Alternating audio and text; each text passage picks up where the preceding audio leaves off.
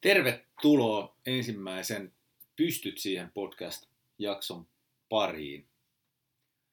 Kun lähdin tekemään ja suunnittelemaan tätä podcast-sarjaa, niin, niin ensimmäisen jakson aihe oli mulle alusta alkaen kirkkaana, kirkkaana mielessä, koska puhutaan hyvinvointiin liittyvistä asioista ja, ja matka, minkä mä oon itse aloittanut vuonna 2006, niin en olisi ikinä varmaan lähtenyt tälle matkalle ilman yhtä henkilöä. Joten mies, joka mut silloin pelasti, pelasti, en tiedä miltä, koska onnekseni en tullut näkemään, mihin, mihin elämä olisi vienyt. Mutta tosiaan, tosiaan olin isossa, en nyt lääkekoukussa, mutta söin paljon lääkkeitä ja oli todella pahoja nivel, nivelongelmia ja sitten hyvän ystäväni isoveli vihjasi, että voisi olla toinenkin keino. Ja, ja tota, sitten tavattiin ja hän vakuutti, vakuutti mut siihen, että voisi käydä kokeilemassa, kokeilemassa vähän toisenkinlaista ratkaisua, ruokavalioon liittyviä juttuja ja muuta vastaavaa. Silloin vähän hämmästelin, mä kuvittelin, että kaikki on, kaikki on ok. Mä syön terveellisesti ja mulla on muutenkin palikat kohdillaan, mutta kuinka väärässä sitä tulikaan oltua, oltua sitten, kun ymmärsi, että ihmisen hyvinvointi ei välttämättä ole kiinni siitä, mikä on, on tota, no mä en halua käyttää sanaa yleinen linja, mutta sanotaan tämmöinen, että mitä yleisesti pidetään terveellisenä ruokavaliona, niin se ei mun tapauksessa toiminut. Niin kuin ei toiminut, toimi monella muullakaan. En sano, etteikö se toimisi joillakin, mutta, mutta kaikilla se ei toimi. Mutta sen pidemmittä alustuksittena, alu, aluksut, suomen kieli on vaikea alustuksitta. Mennään päivän vieraaseen. Mies, joka pelasti minut. Tero Kyttälä. Morjes. Moro. Pistit tuommoisen helpon pienen tittelin tuohon, että tota, no, tästä on helppo lähteä rakentamaan, kun ei ole mitään ennakko-odotuksia nyt sit ihmisillä, että tämmöinen joku mystinen hyvän tekijä. Se on onneksi Esan objektiivinen näkemys aiheesta. Mutta tietysti hiljaiseksi ja, ja nöydäksi ja, ja tota, osin ylpeäksikin vetää, että et, jos hyvä rakas ystäväni Esa näkee, näkee oman roolini omassa elämässään tuolla tavalla, niin otan sen tosi isolla kunnialla vastaan. Kiitos. Mä lyön vähän lisää vettä myllyä. Mä ehkä vähän vähättelin vielä, olisi enemmänkin ylisanoja voinut käyttää, mutta jätetään ne sitten loppujaksoon.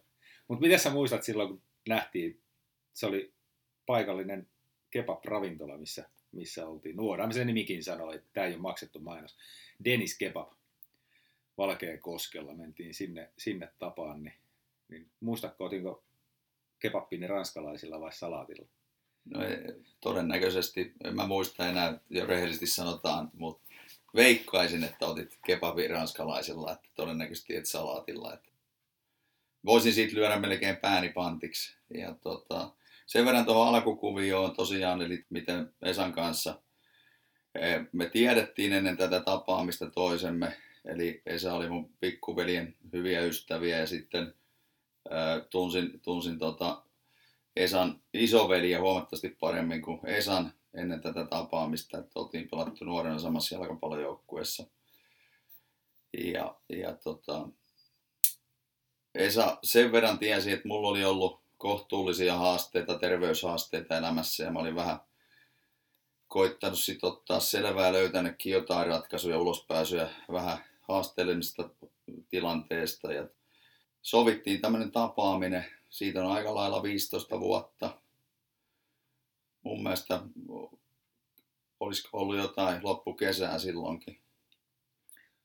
Joo, se oli loppukesää. Mä muistan sen hauskasta tota, yhteydestä. Mä, on, onko siinä mitään hauskaa, mutta sen mä muistan, tullaan kohta siihen, mihin, mihin sä lähetit mut ja mihin, mihin sä ohjasit mut, mutta mä paluumatkalla, paluumatkalla soittelin sitten pelikavereille. Mä en silloin pystynyt itse pelaamaan, olin valmentajana Sääksmäen sovun joukkueessa, mutta me taisteltiin sarjan noususta siinä ja sitten paluumatkalla soittelin näitä jalkapalloasioita ja silloin oli nousutaistelu kiihkeimmillään, niin kyllä se oli loppukesää tai syksyä. Joo, eli aika tarkkaan 15 vuotta sitten.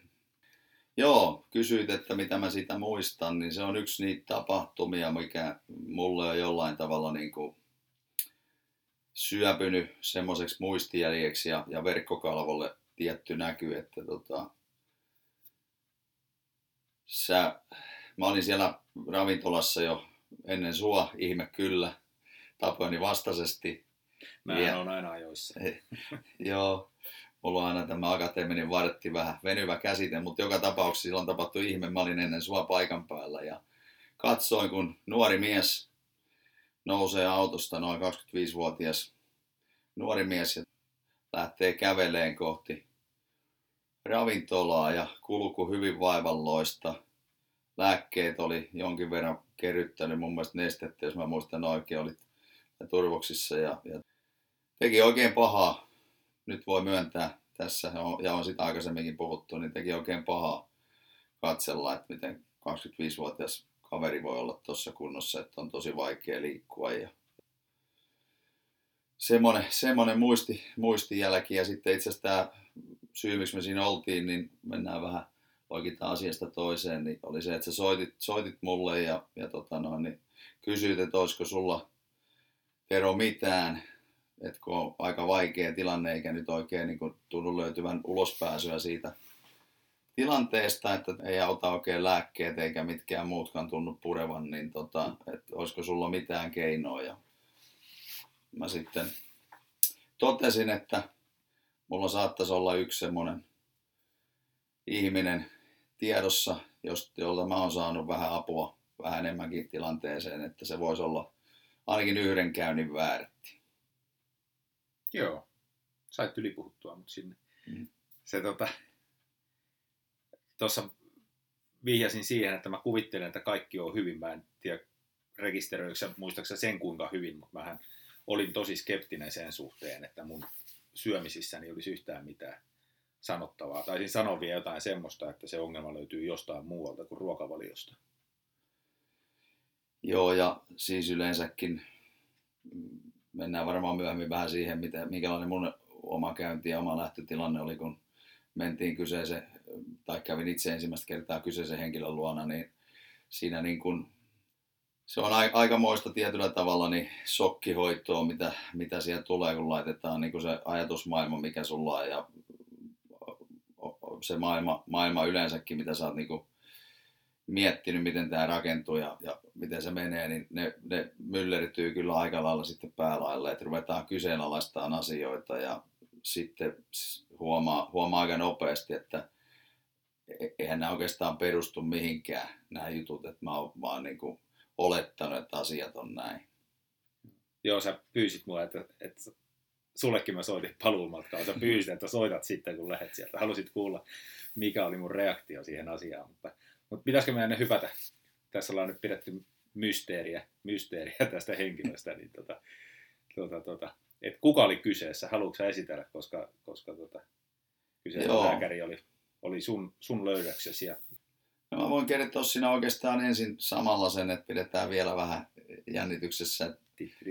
Niin, että miten tota, minäkin ihan sattuman kautta aikanaan löysin kyseisen lääkärin. Eli mulla oli semmoinen harvinainen, tai en tiedä onko se kauhean harvinainenkaan, mutta tota, ainakin semmoinen, mitä niin kuin yleinen urheilulääketiede ei tahtonut semmoista vaivaa, niin kuin toiminnallista vaivaa löytää, vaikka mä kävin kaikki tutkimukset ja muut. Mulla oli salilla reenatessa penkkipunnerusta klassisesti, niin hauisliaksen pitkänpää jänne repeytynyt ja, ja tota, siirtynyt tuohon sisemmäs ö, lyhyen jänteen viereen, eli, eli pudonnut tuosta olkapään ulko, ulkoreunalta tuohon sisäreunalle.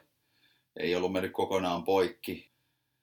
Ja mä tietysti huomasin heti, kun vaurio kävi ja se ei tuntunut parantuvan ja sitä sitten kuvattiin ja tutkittiin magneettikuvilla ja kävin huippu erikoislääkäreillä ja tota noin, niin mitään järkevää syytään vaivaa löytänyt ja olin, olin sattumalta yhdellä hierojalla Helsingissä ja juttelin hänelle tästä mystisestä vaivasta ja hän sitten sanoi, että hän saattaisi tietää yhden kaverin, jolla, jolla tota sun kannattaisi ehdottomasti käydä.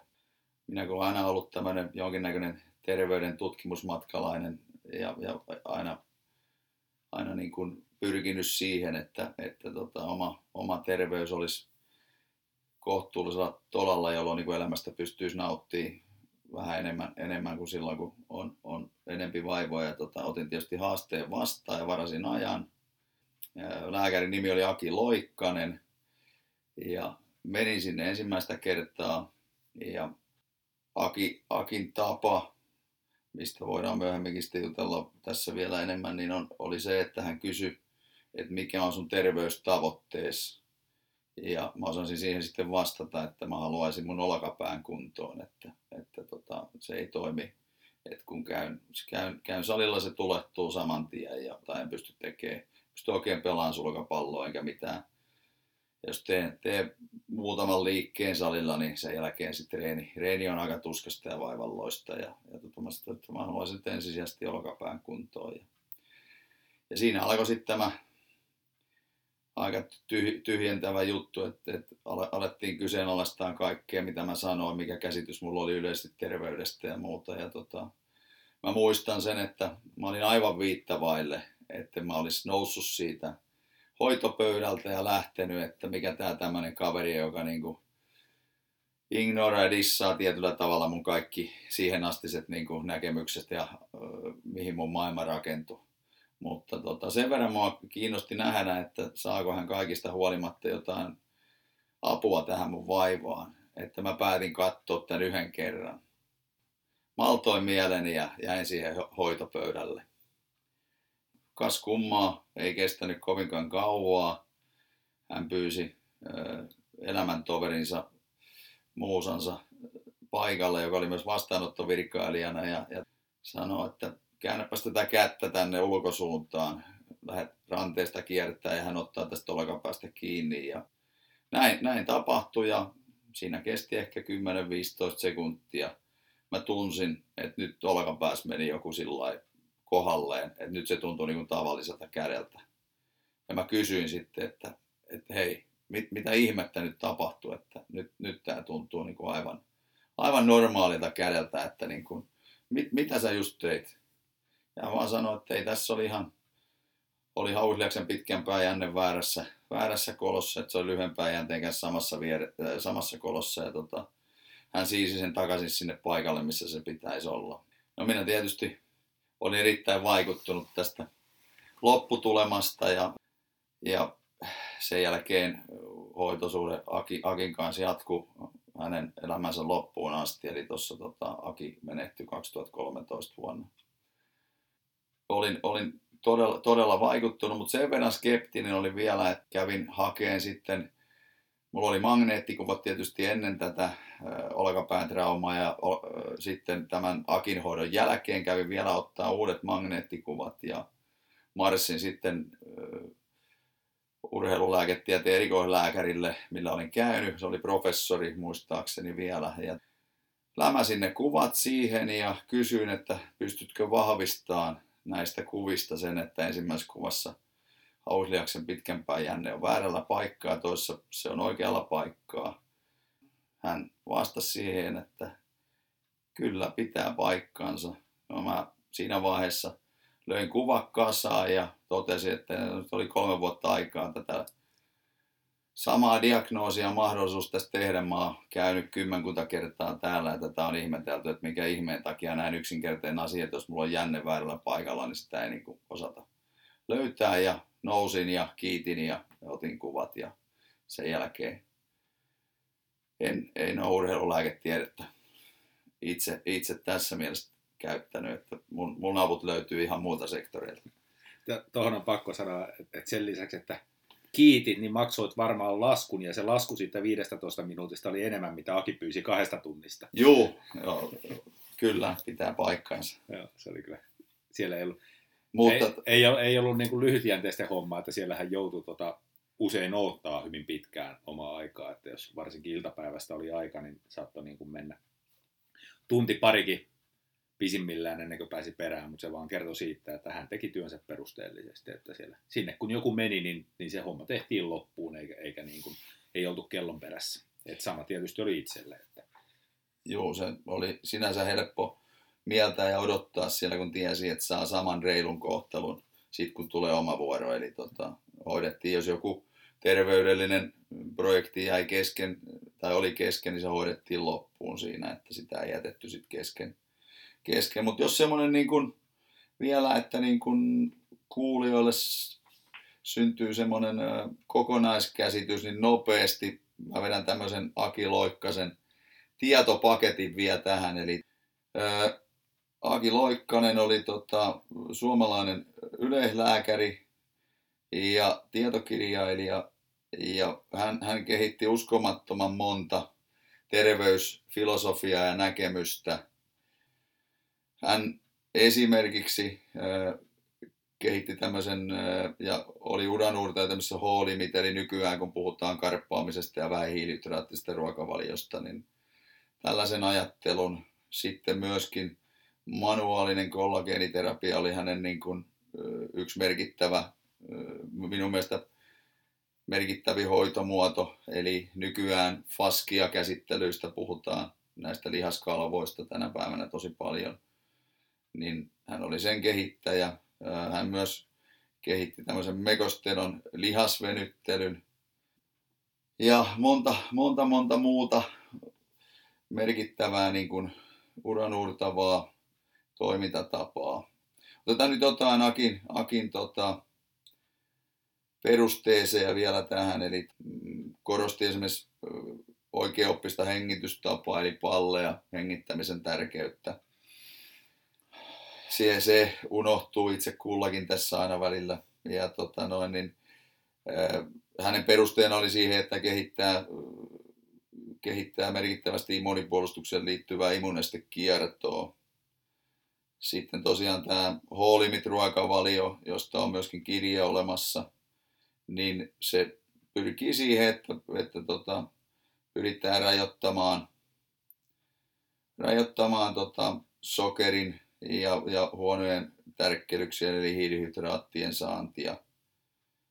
Aki oli jo tosiaan 70-luvulla sitä mieltä, että, että tota sokeri, rypälesokeri, glukoosi on ihmisen terveydelle erittäin haitallista. Ja, ja muistan silloin hän piti 90-luvulla tämmöisiä luentoja, onko ruisleipä terveellistä tyyppisiä. Ja siihen aikaan vannottiin se, että piti vähintään kuusi palaa ruisleipää joka kaverin ottaa päivässä. Niin siihen aikaan? No en mä tiedä, onko se vieläkin. Ilmeisesti. Tosi raflaava, mun mielestä hieno ajattelemaan pistävä aloitus oli näissä, näissä hänen luennoissaan. Eli hän kaatoi lasin puolelleen sokeria ja kysyi sitten yleisöltä, että mitä tähän pitäisi lisätä, jotta tästä saadaan tarpeellista. Ja ei tarpeellista, vaan, vaan terveellistä. Yleensä oli tietysti hetken hiljaisuus salissa ja sen jälkeen aika usein vastaus oli se, että No ei tosta nyt oikein milläänkään enää terveellistä saa, jos se on puolillaan sokeria. Ja johon Aki vastasi, että tämä on ruisleivän koostumus, eli ruisleivässä on noin 50 prosenttia hiilihydraattia. Mutta. Se oli semmoinen rautalankamalli väännetty. No se oli semmoinen, ja, ja, mutta tämähän on asioita, niin kuin näitä, yleensähän se, yleensähän se menee niin, että jos sulla ei ole valtavia haasteita tulee elämässä terveyden suhteen, niin et sä useinkaan pysähdy ajattelemaan semmoisia asioita. Joo, näin se valitettavasti menee. Niin. kantapään kautta. Niin. Itsekin, itsekin tota, nämä löytänyt.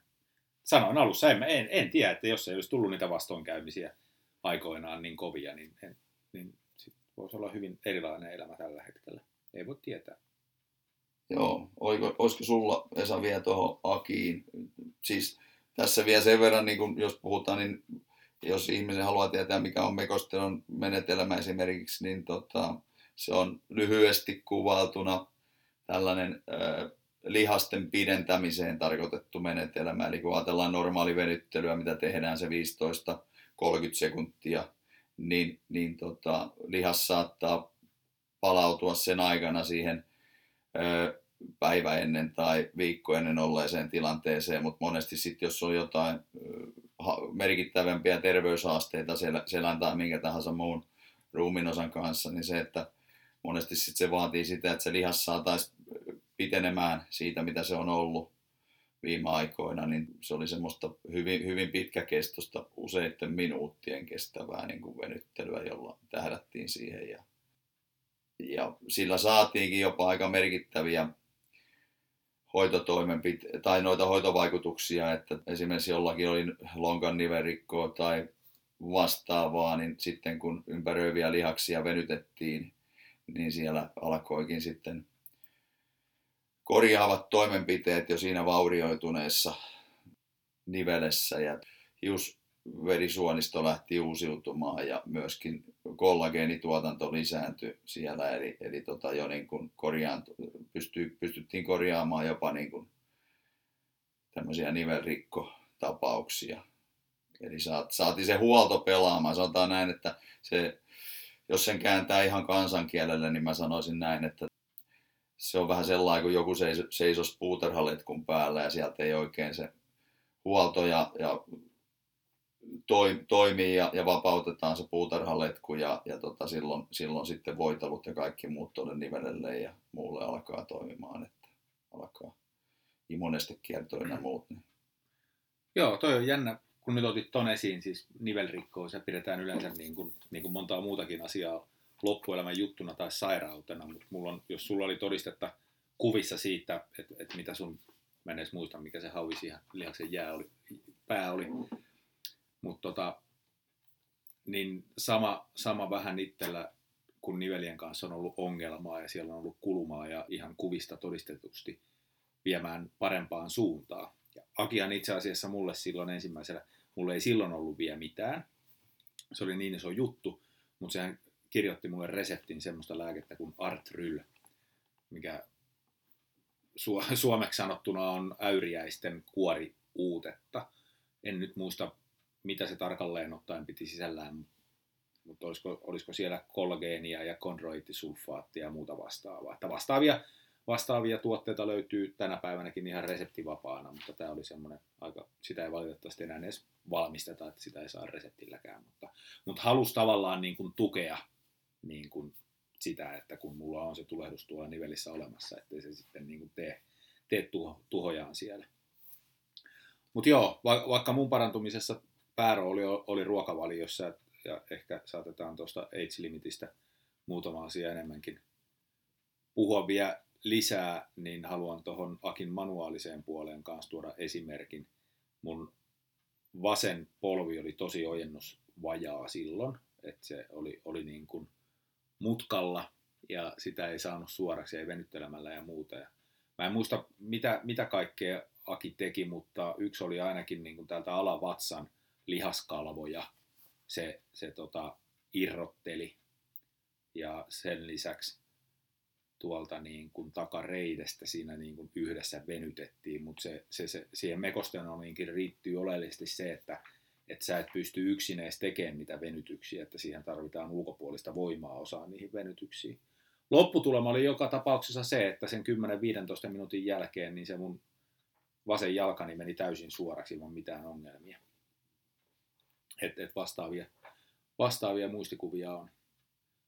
Mutta joo, oli se kova paikka.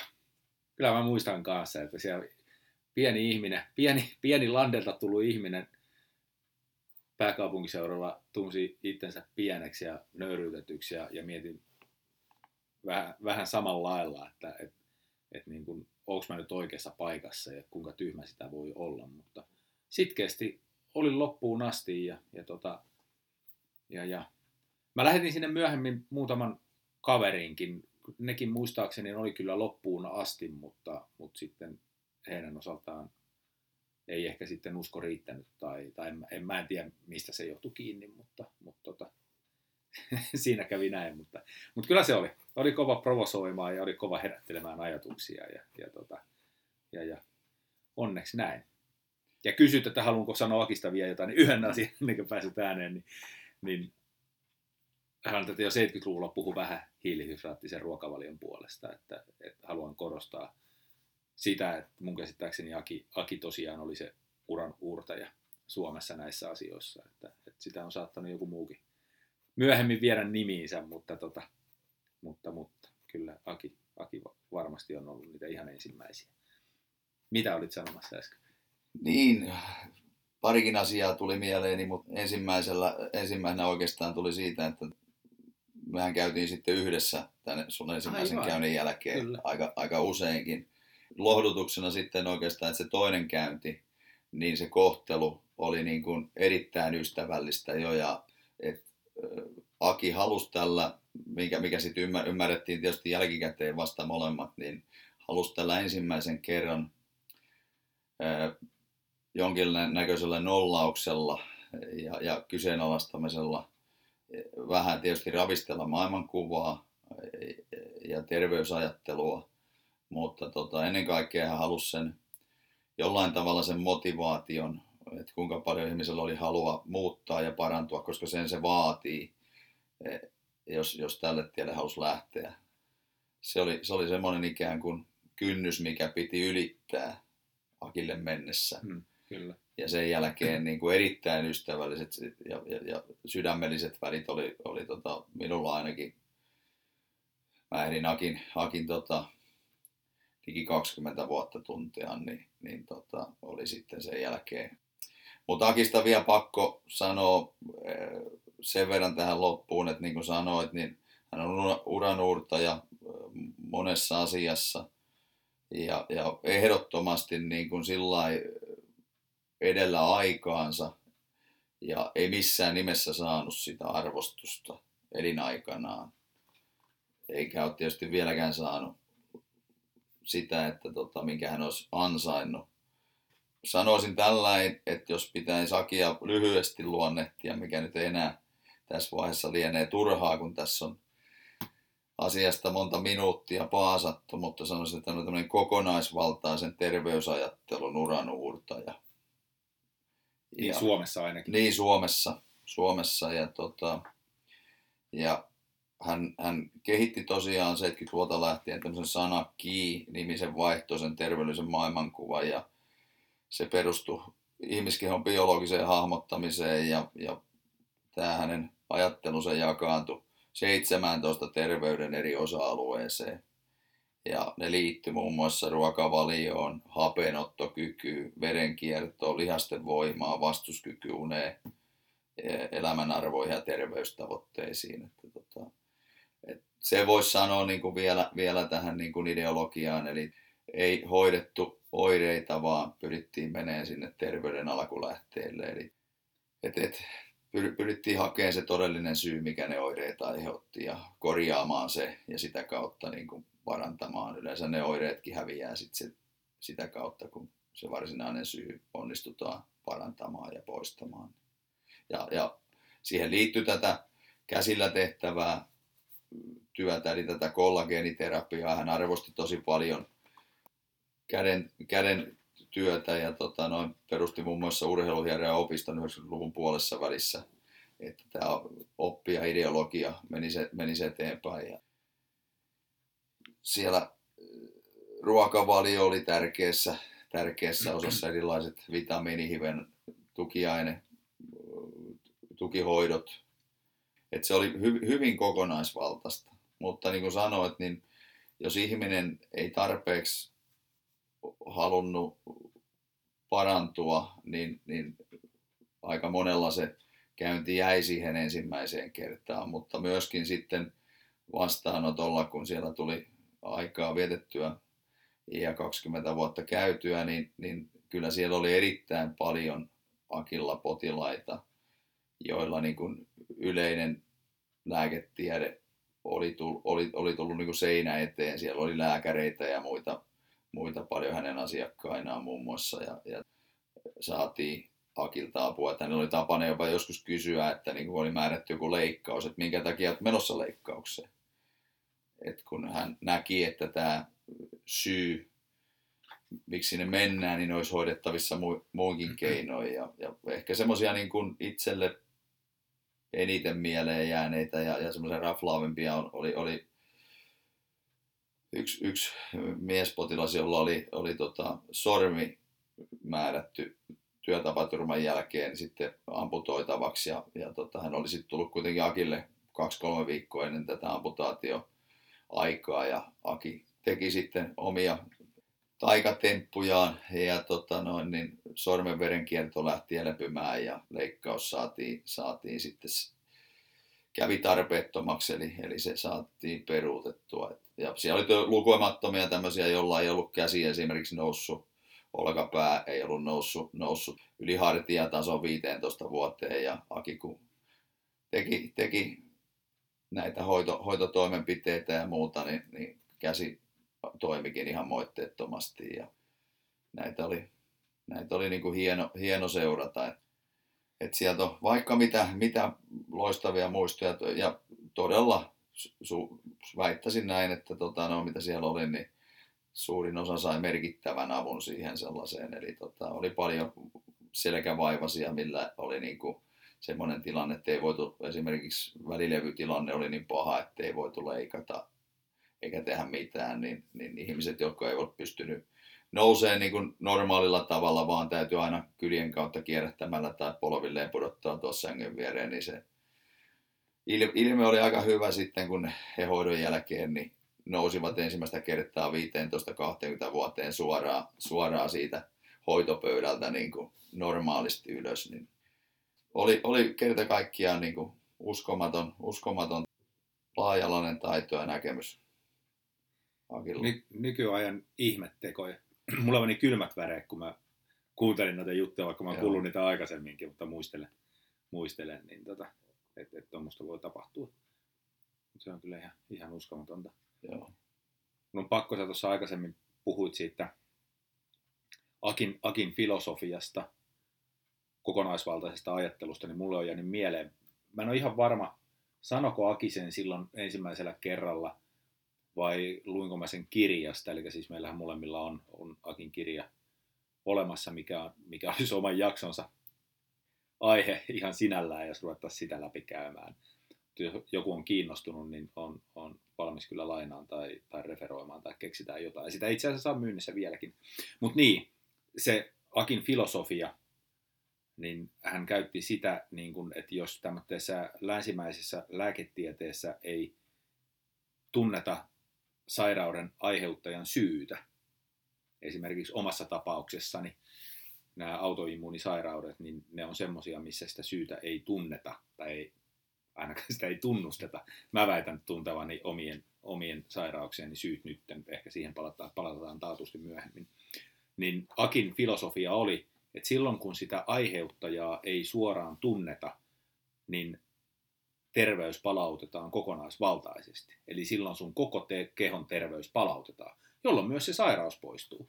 Ja täytyy kyllä sanoa, että se, se kyllä meni juuri tällään, että et, et, et ne oireet ja kaikki poistu. Se Aki itse asiassa ekalla kerralla sanoi, että mä tuun huomaan kahdessa viikossa sen ruokavaliomuutoksen jälkeen positiivisen muutoksen, ja näin siinä kävi.